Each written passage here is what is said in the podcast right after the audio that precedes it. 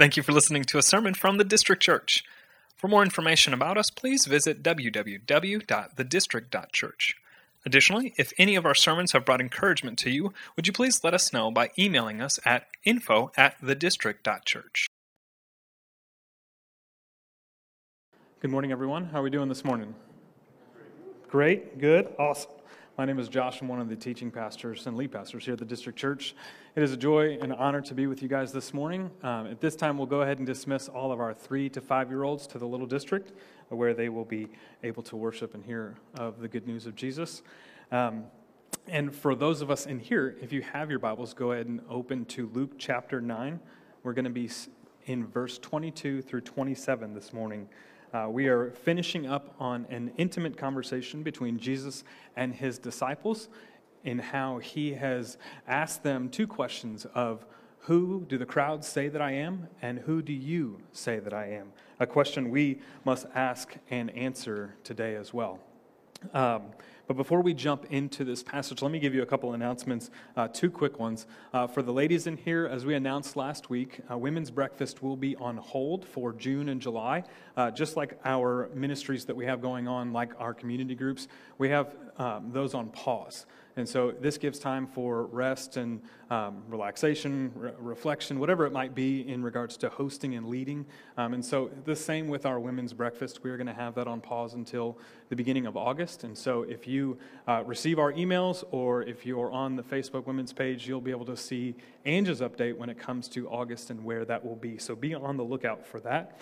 And then finally, June 22nd, uh, Thursday evening at 6:30, we will be having our second Nations Night that will be facilitated by the Parkers, and this will be at the Wrights House up in Carmel. Uh, we will be joined by Manuel Sanchez, who is a missionary and church planter that we support through the Summit Network. Uh, he is down in the Dominican Republic. Uh, he has actually preached for us a couple of years ago, and so we get the opportunity to hear all that God is doing down in his church, as well as how we can pray for him and support him. So uh, put that on your calendars. June 22nd, Thursday evening, 6:30 at the Wrights House. You'll be able to come and join us for our Nations Night, as well as being able to pray for Manuel and all that God is doing. Um, and then finally, all of this is on our email. So if you do not receive those, or maybe they're going to spam, and we can try to figure out how to get them to your inbox, come see me, and we'll make sure that we'll get you on that list. All right. So Luke chapter 9. Uh, starting in verse 22 through 27. Before we jump into this passage, though, um, what I, what I want to do, kind of set this up, is uh, kind of give some context uh, to what this conversation that we've already seen is bringing about. Right? Last week we looked at that question of who do you say that I am? And Jesus telling the disciples why he came and really kind of breaking their expectation of who this Messiah is, right? And oftentimes in our life, we, we have those realities of expectation versus what our experience truly is. Anybody ever do a deep dive on Instagram or TikTok of like expectations versus realities? Anybody? Yeah, right. Yeah. Anybody experience those? Right? Anytime I go out to the golf course, that is my reality. I have an expectation of what it's supposed to look like, and then I get done and it's not so great. But one of the most disappointing realities of my life actually happened in the last couple of months. Now, most of you know, or some of you may remember, I used to have a pit bull. His name was Aslan. He was a large 80 pound pit bull, and as you can see, he, he loved kids. He was a gentle giant, um, and he passed away last year at 10 years old. Uh, he was a dog that I brought everywhere, obviously to softball games, as well as walking on the Monon, things like that. I loved him. And when he passed away, I knew I'd eventually want another dog right? And so I knew that it's going to take me some time to get over him, but eventually I would get another pit bull, most likely a puppy, so that I could train him to be just like Aslan was. So after about seven months of being dog free, I decided it's time to go get another dog. So I go down to the Humane Society. My friend's working there. She says, Hey, we've got this pit bull puppy for you, and you should come down, check him out, and take him home. So I did. Most of you know this is Franklin. He now runs around my house. Um, and a few months begin to pass as I have Franklin in the home, and I begin to see he's not growing. So either he's sick or something's wrong, right? So I started to feed him a little bit more. That didn't help. All it did was make him chubbier to where he looked like a land seal. He wasn't getting any bigger. He wasn't looking like Aslan. He actually wasn't acting like Aslan, wasn't docile. He has an attitude. Yeah. So finally, what I decided was I need to figure out what type of dog he is because he looks like a pit bull in his face. He has this broad chest, maybe a little bit of little man syndrome, but he does not look as if Aslan did at the same time. So I finally got a DNA test for him. And after a couple of weeks, this DNA came back, and yes, he had pit bull in him. But the same percentage of pit bull he also had as Chihuahua. So he is a pit bull and a Chihuahua, which explains a whole mess of interesting things about him his attitude, his size, all of these things. So, what I thought I was getting, which will come up here, this is what I thought I was getting, right? But this is what I got a small, 35 pound, somewhat looking pit bull slash Chihuahua who has an attitude, who doesn't listen, who tears everything up. This is my reality. You see, I had an expectation of what Franklin was supposed to be. I thought he was going to be this 75, 80 pound pit bull that would be docile, a gentle giant that I'd be able to train just like Aslan. But the reality of my life, especially when this DNA test showed me what kind of dog he was, I saw this is what I have. Now, I love him. He's quite funny, he has an attitude, and I enjoy him most of the time in my home. But this is my reality with Franklin. But let me ask you a question this morning.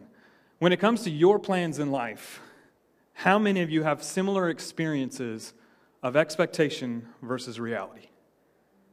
How many of you have thought, I would have kids, I'd have a husband or a wife, I'd have a bank account, I'd have financial security, i'm might have all these things by the time I'm this age, and yet you sit here today and none of that is your reality?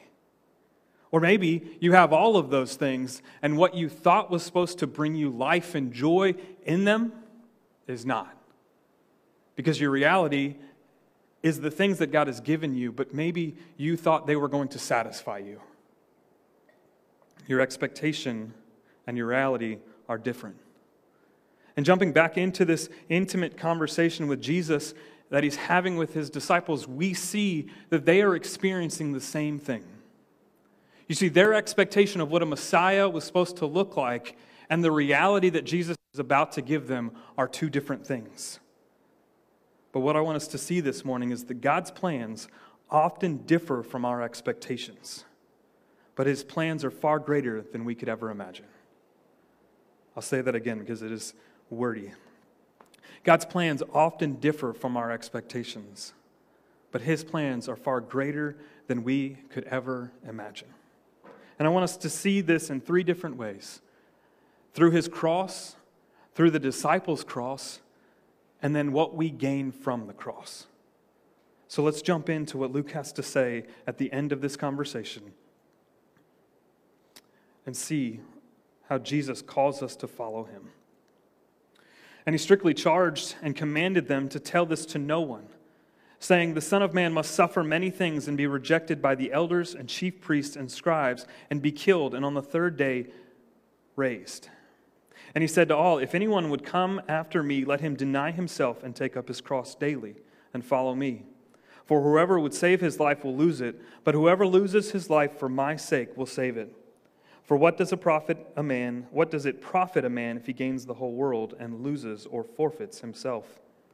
For whoever is ashamed of me and of my words of him, will the Son of Man be ashamed when he comes in his glory, and the glory of the Father and the holy angels. But I tell you truly, there are some standing here who will not taste death until they see the kingdom of God. This is God's word. Let us go to him in prayer and ask him to bring light to our passage this morning. Lord, you are good to us. You are generous and gracious and merciful. And you not only have unique plans for each and every one of our lives, but we can rest in those plans because we know your character and your mercy and your goodness. And your word reminds us that your ways are not our ways and your thoughts are not our thoughts. So even when our expectations for this life are different from the reality of what we experience, we know that you are working all things out for your glory and our good. Whether those seasons are valleys of low or mountaintop highs, we can trust you. And as we see this morning, you have an expectation for the way in which your people are to live. So, Lord, help us to be obedient to it, even when it's costly to us. Give light, O Lord, to our text this morning. Help us have the ears to hear and wisdom to receive your word, so that we may trust you as King and that we may grow in maturity and love for you.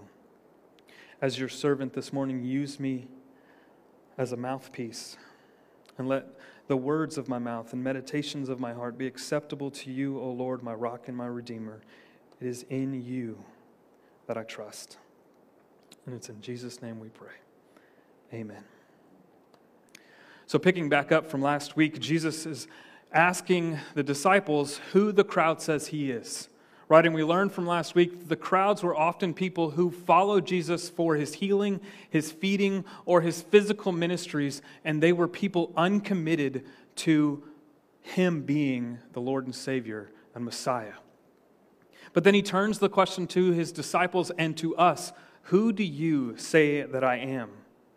A question that the disciples get right, and one that we need to get right because our very souls depend on it.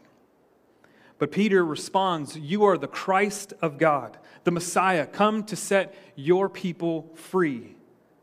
And yet, their expectation of what a Messiah was supposed to do was not the same as Jesus ultimately then gives to them of why he came. You see, for them, the Messiah meant freedom, but freedom from oppression, freedom from the power and rule and reign of Rome. It meant that Israel would be back as leading in the land. And maybe even the disciples, because Jesus called them, would be put in charge of things. We see this in a conversation between James and John in, Mark 10, where they ask to sit at Jesus' right and left hand to help rule his kingdom. Now, while they were right in their confession through Peter that the, Jesus is the Christ of God, their expectations were far from Jesus' reality of why he came. You see, Jesus came to bring freedom, but spiritual freedom through his death and resurrection.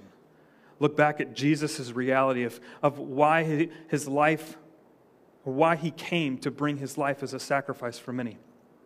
He says in verse 21 and 22 the Son of Man must suffer many things and be rejected by the elders and chief priests and scribes and be killed, and on the third day be raised.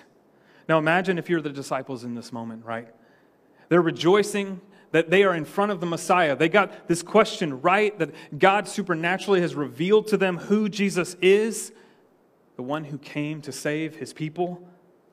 But instead of allowing them to rejoice, instead of allowing them to live in what they're thinking and their expectations, Jesus immediately gives them the reason why he came. And, and really, probably crushes them, disorients them, throws them into confusion because the next thing he says is, Yes, you are right, but I came to die. Imagine their expectations dashed. The Son of Man, the Messiah, the deliverer for all of Israel, who they had been longing for to set them free, is finally here. But he's not here to set them free the way they expected. And many people today have a similar expectation for Jesus, even in our church. People believe that he is just something or someone they can come and get things from, or someone that they just have to have knowledge of in order to receive eternal life. Some even think that he's just a moral or good teacher, that if all they do is follow his teachings, they will be fine. Some even see them just as their homeboy, right? Who just has them as a friend, who's never going to call them out on their sin or call them to repentance or call them to live in obedience to Him. This world has an expectation for who Jesus is, and it is far from the reality of how Scripture defines Him to be. C.S. Lewis says this far better than me in his book, Mere Christianity. He says, I am trying here to prevent anyone from saying the really foolish thing that people often say about him. I am ready to accept Jesus as a great moral teacher, but I don't accept his claim to be God. That is the one thing we must not say. A man who is merely a man and said the sort of things Jesus said would not be a great moral teacher. He would either be a lunatic on the level of a man who says he is a poached egg, or he would be the devil of hell. You must make your choice. Either this man was and is the Son of God, or else a madman or something worse. You can shut him up for a fool, you can spit at him and kill him as a demon, or you can fall at his feet and call him Lord and God. But let us not come up with any patronizing nonsense about him being a great human teacher. He has not left uh, that open to us, and he did not intend to. As some would summarize this, he is either a liar, lunatic, or Lord. And this is the reality of Jesus being the Messiah who came to deliver his people. He did come to bring freedom, but freedom from the oppression of sin and our bondage to it through his perfect life, his sacrificial death, and his resurrection from the grave. And it's only through Christ's work on the cross and resurrection from the grave that we can be saved by putting our faith and trust in him and being obedient to all that he calls. You see, God's plan often differs from our expectations, but his plans are far greater than we could ever imagine. You see, the disciples had an expectation of what the Messiah was supposed to look like. And Jesus shatters that by telling them why he came. But the reason he came is far greater than they could ever have imagined because he brought what they truly needed. And he has brought what we truly needed forgiveness of sin and reconcili- reconciliation to the Father, restoring our relationship back to him. That, brothers and sisters, is the good news of Jesus Christ. And it should cause us to rejoice like Paul does in Romans 11 when he says, Oh, the depths and riches and wisdom of, of the knowledge of God. How unsearchable are his judgments and inscrutable are his ways. For who has known the mind of the Lord, and who has been his counselor, or who has given him a gift that he might need? For from him and through him and to him are all things. To him be the glory forever. Amen. The disciples' expectation was that the Messiah would free them but the reality is that Jesus does free, but he gives us spiritual freedom from sin that we all need. But with the disciples' expectation also comes how to follow him. And these expectations of following him don't stop at the cross. This is where they begin. While all that Jesus offers in salvation is a free gift, I want you to hear this this morning. It's also costly it requires death. First, the death of Jesus Christ. In order for our sins to be covered, in order for his righteousness to be imputed to us. But it also requires our death. Now, for most of us in here, it may not require a physical death.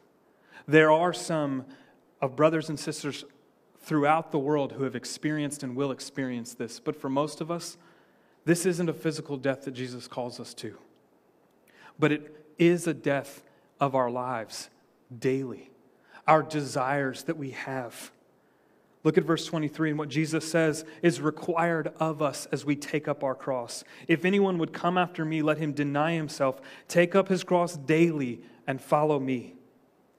As if Jesus hadn't already begun to shatter the disciples' expectations of what it would look like to follow the Messiah, he goes even further by telling them an egregious and heinous thing connected to discipleship to Him and what it costs to follow Him.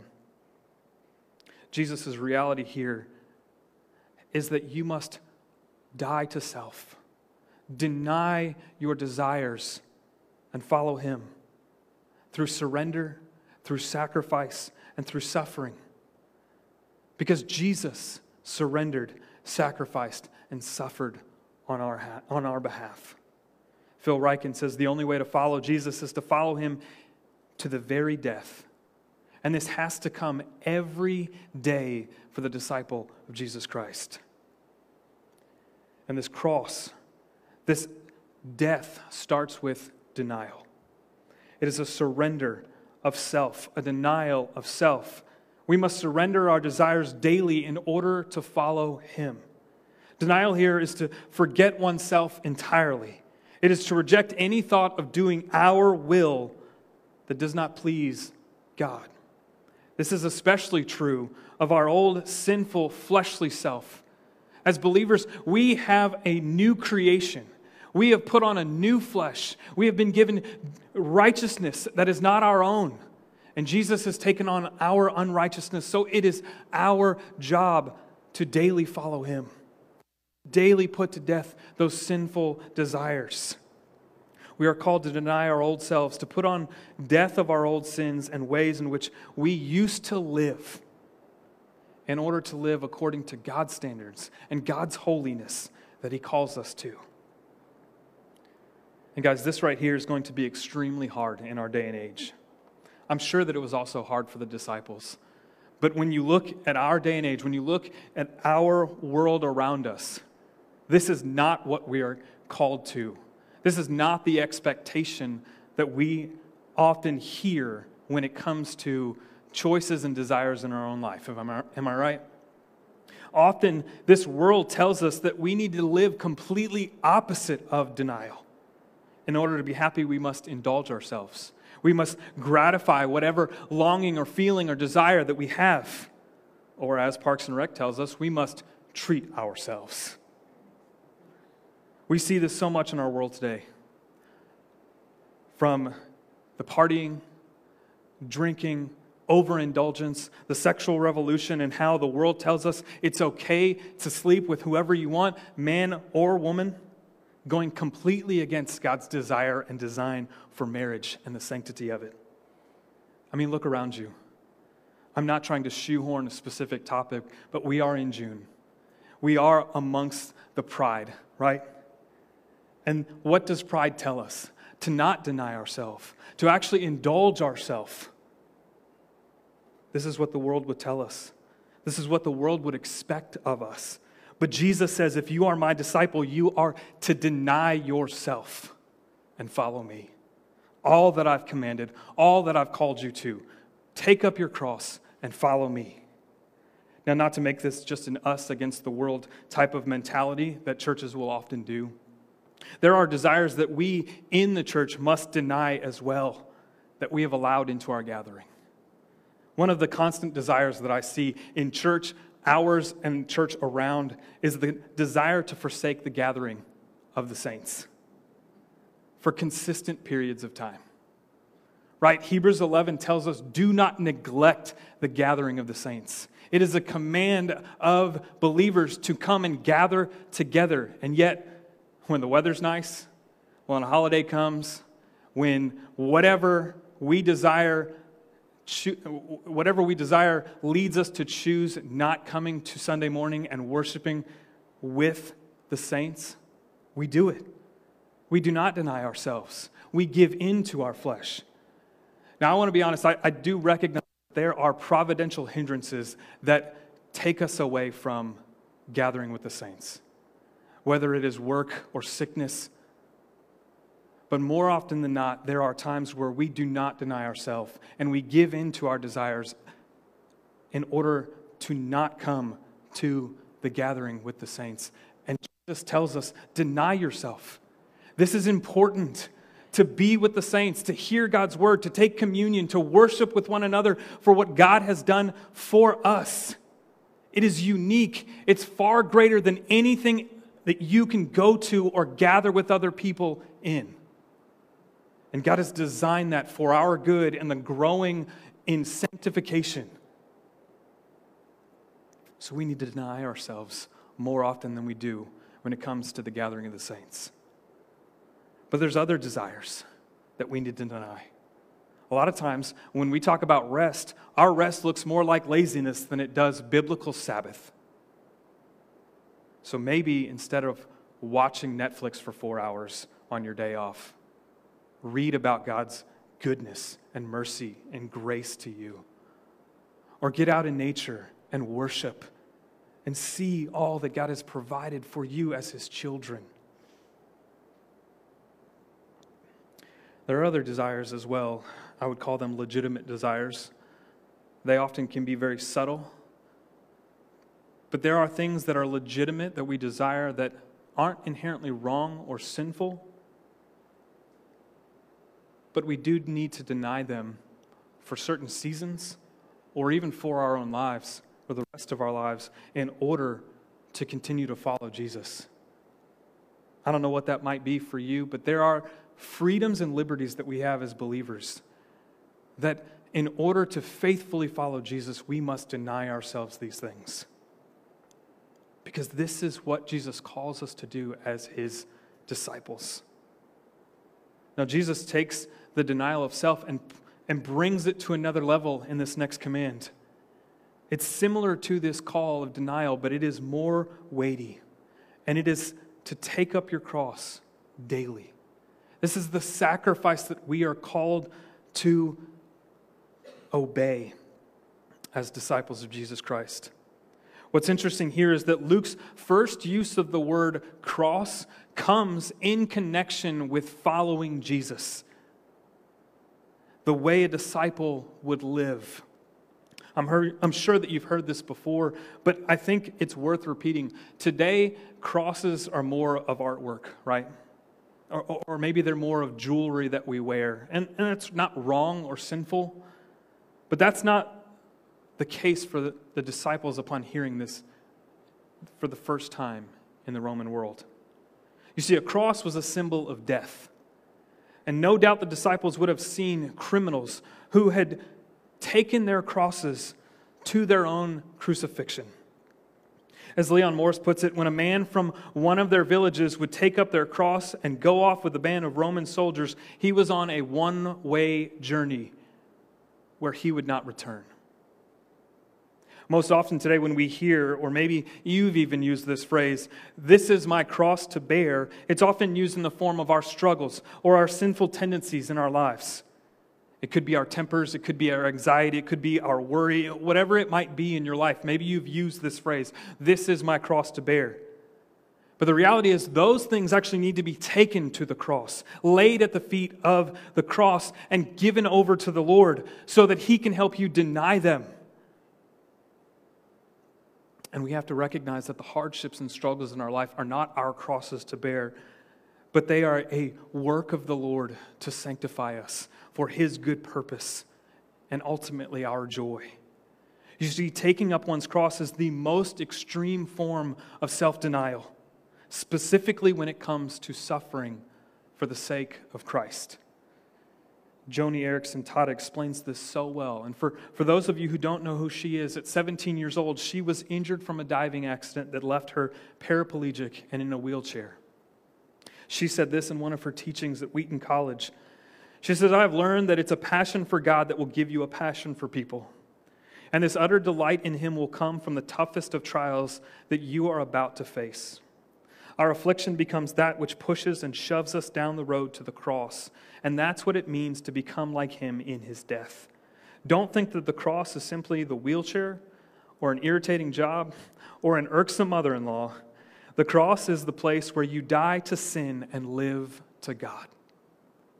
The cross is a place where you die to sin and live to God. This is Jesus' expectations for his disciples that we would die to self, that we would take up our cross, that we would deny sin and follow Him. And this isn't a once in a lifetime thing. It, it isn't the, the, the form of justification where when we accept and trust in Jesus in faith that we are set free and we are made righteous. No, this is our sanctification. This is the daily walk in which we deny ourselves, in which we take up our cross, in which we live for His sake in obedience and service to Him. Guys, He willingly took up His cross for our sake. So, how could we be content with doing anything less than picking up ours and living for Him? Finally, the last verb that Jesus gives His disciples is surrender or follow me, following Him. This is the most basic definition of a disciple, is it not? That we follow Jesus but we follow him even to his death. And all of this cannot come from our own strength.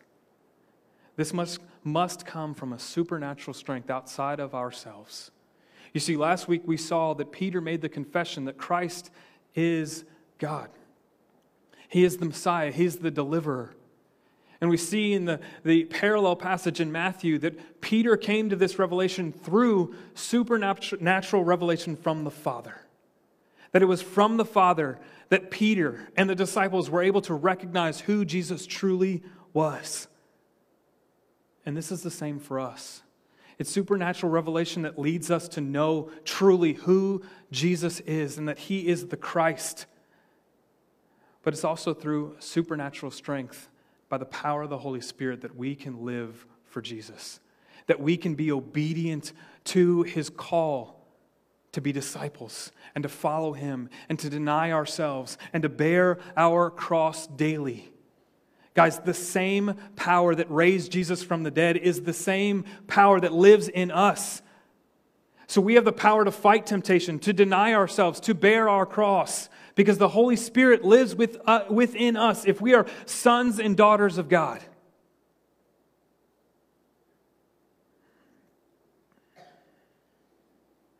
God's plan often differs from our expectations, but his plans are far greater than we could ever imagine. And if we're honest, oftentimes when it comes to following Jesus, what we are called to today isn't really always our expectation, right? Maybe it's not even how the world would define what following Jesus looks like, but we have to look at Jesus' words and take them seriously. And when we follow him, and when we deny ourselves, and when we take up our cross daily, here's the promise we gain freedom.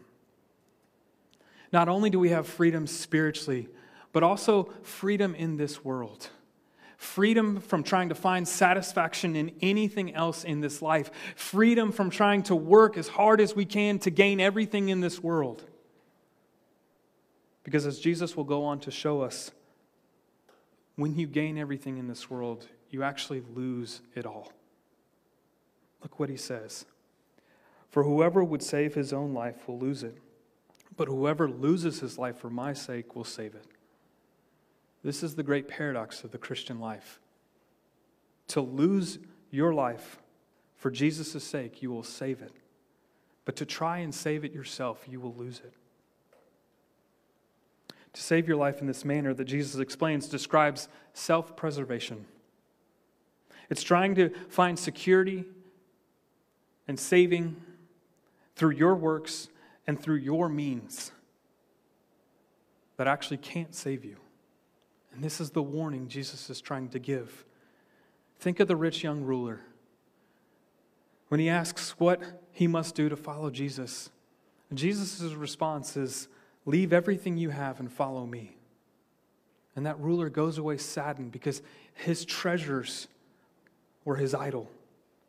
These are the same people who Jesus talks about in the Sermon on the Mount that Luke gives in chapter 6, where Jesus gives woes to these men and women who seek to save themselves, to self preserve, who seek satisfaction and security in this life and not in the life to come. Their expectation is their pursuits in the here and now will save them, and not in the investments of the kingdom of God, which are eternal. And Jesus says, they won't. If you pursue it, if you do not deny yourself, if you do not bear your cross daily, if you do not follow me, and you try to save and preserve yourself, you will lose your life. And it's not just an eternal reality, which is what Jesus is talking about. How often do we see people seek to save themselves through security and peace and whatever means possible, and yet they seem unsatisfied? It's like drinking salt water, right? You think that you're going to. Um, you think that you're going to not be thirsty, but in the end, it makes you even more thirsty you are not satisfied in seeking the things of this world. You will not be. As Jim Elliot once says, he is no fool who gives what he cannot keep to gain what he cannot lose. To lose it all for Jesus' sake, while it may feel like death now, will in fact bring salvation, will in fact save you. And this is our hope. Because Jesus said to his disciples, the reason he came is what? To die, but also to resurrect. I said this last week and I'll say it again. I love the certainty that Jesus gives that not only is he going to the cross to die, but he is also telling his disciples and us he will resurrect. He will defeat sin and death. And we know as his disciples in this reality of his resurrection that this is not our end. This world, this life does not end here. But losing our life here for the sake of Jesus will bring that greater peace, that greater joy, that everlasting life that he promises. And he goes on to say, from this paradox, there's a great tragedy of the one who doesn't listen and the one who seeks to save his life. Listen to what he says For what does it profit a man if he gains the whole world and loses or forfeits his life or himself? For whoever is ashamed of me and of my words, of him will the Son of Man be ashamed when he comes in glory and the glory of the Father and of the holy angels. Jesus wanted his disciples and us to know the reality of trying to self preserve or save yourself here on earth will cost you everything. So he asks this rhetorical question and gives this grand example of a man who seemingly saved his life here on earth but what does he lose? Everything. He loses his soul. It should make you think back to one of the temptations Jesus has given, right? I believe it's the third one where Jesus is brought to the edge of the earth, and Satan says, If you bow down and worship me, I will give you everything. But here, Jesus is showing if you do that, you will lose it all. This is the tragedy in trying to preserve and save yourself, in trying to gain everything that this world has to offer. And the reality is, Scripture actually gives us an example of someone who did this. Go read the book of Ecclesiastes. Solomon, in all his wisdom, gains the whole world. And Second Kings actually tells us he loses his soul. So we have this played out. There's nothing new under the sun. And Jesus is trying to warn us again that if you seek to preserve and save your life here, you will lose it. Guys, consider everything this world has to offer riches, luxury, entertainment, achievements. That's a, that's a grand picture of what this world has to offer. Consider your own treasures that you seek to find, whether it's financial security pleasures you feel that you can't live without, the achievements that you might be striving for, you realize that none of these things will save you. Now, none of them have to be wrong or sinful, but when they are placed above God as the good gift giver, then they become idols. Then you realize that they are not satisfying. Then you realize that you will lose everything if you worship them to their end. This is the reality of seeking pleasure in this world and pouring all that you have into the here and now and not into eternity. And this is what Jesus is ultimately getting after. We are eternal beings. Despite what this world has to tell you, that this life is short, and then when you die, you go into nothingness or you're annihilated or whatever it might be. Scriptures show us that we are eternal beings, and there is an end for us all in eternity. And it's either heaven or hell. And the one who is focused on gaining life here will never deny himself He'll never take up his cross daily. He will never truly follow Jesus. And ultimately, that will lead him or her to be, uh, be ashamed of Jesus because their loyalty is tied to the things of this world. How many of us have seen this? How many of us have seen believers or people who claim to follow Christ only claim Jesus with their lips, but when the winds of culture change, so do they. They typically question the authority of God, they question the authority and inerrancy of Scripture, Jesus becomes more of an activist than a savior who they need to follow and obey. They are, as Paul describes in Ephesians 4, those who are tossed to and fro by the waves and carried by every wind of doctrine, by cunningness and craftiness in man's deceitful schemes. Those who seek to gain their life here, their expectation of discipleship through Jesus is based more on feeling and emotion and not through the lens of Scripture and how Jesus calls us to live and follow him. And one day, Jesus will come back to judge this world. This is what he's telling us. As eternal beings, there is a day when Jesus comes and he will judge. This phrase that Jesus will come in glory shows us this. This is what this phrase points us to that Jesus will come back to judge this world, and those who have denied themselves, who have taken up their cross daily and have followed him, he will welcome them with joy into heaven. But those who have sought to self preserve, those who have sought to gain their life here, who are ashamed of him, he will be ashamed of before the Father, and they will be condemned to the fires of hell. This is the reality of someone who does not deny themselves, who does not bear the cross of Jesus Christ and follow him. Now, Jesus then closes this conversation with an interesting and unique statement to his disciples that we will unpack next week. So, for the sake of time, I just want to read this passage or read this verse, and then we'll close out. Jesus tells the disciples, But I tell you truly, there are some standing here who will not taste death until they see the kingdom of God. Now, he's talking to his disciples, but he's talking to some specifically that we will see next week in the Mount of Transfiguration. So you have to come back to figure out who Jesus is talking to. And we'll also get to see the final conclusion or the answer from God the Father of who Jesus is that Luke has been asking us since chapter 8. But to close this morning, I want to ask us a question that we must ask ourselves. And hopefully, we have been asking ourselves in light of today's passage Will we truly follow Jesus? Will we deny ourselves, take up our cross, and faithfully be obedient to his call of discipleship?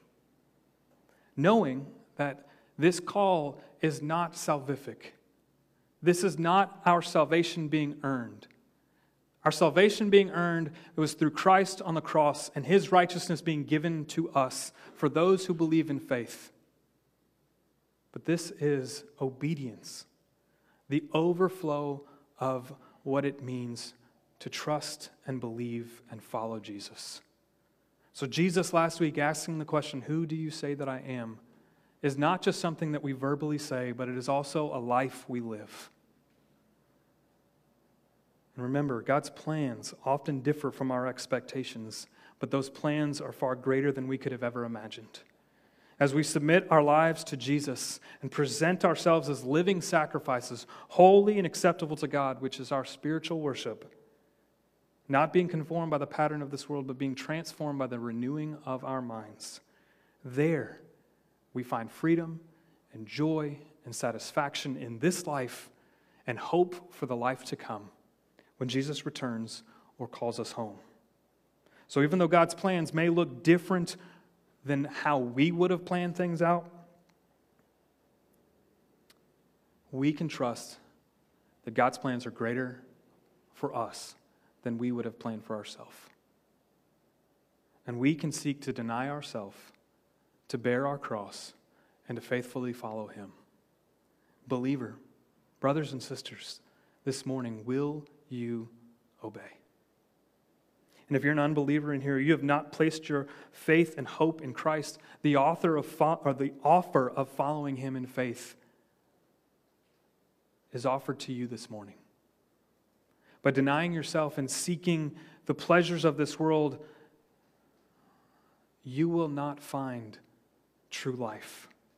It is only found by putting your faith in Jesus as Lord that your sins will be forgiven and that righteousness will be added unto you. And I promise you, I promise you that this pursuit of Jesus, trusting Him in faith, this will be greater than anything you could ever gain in this world and in the life to come.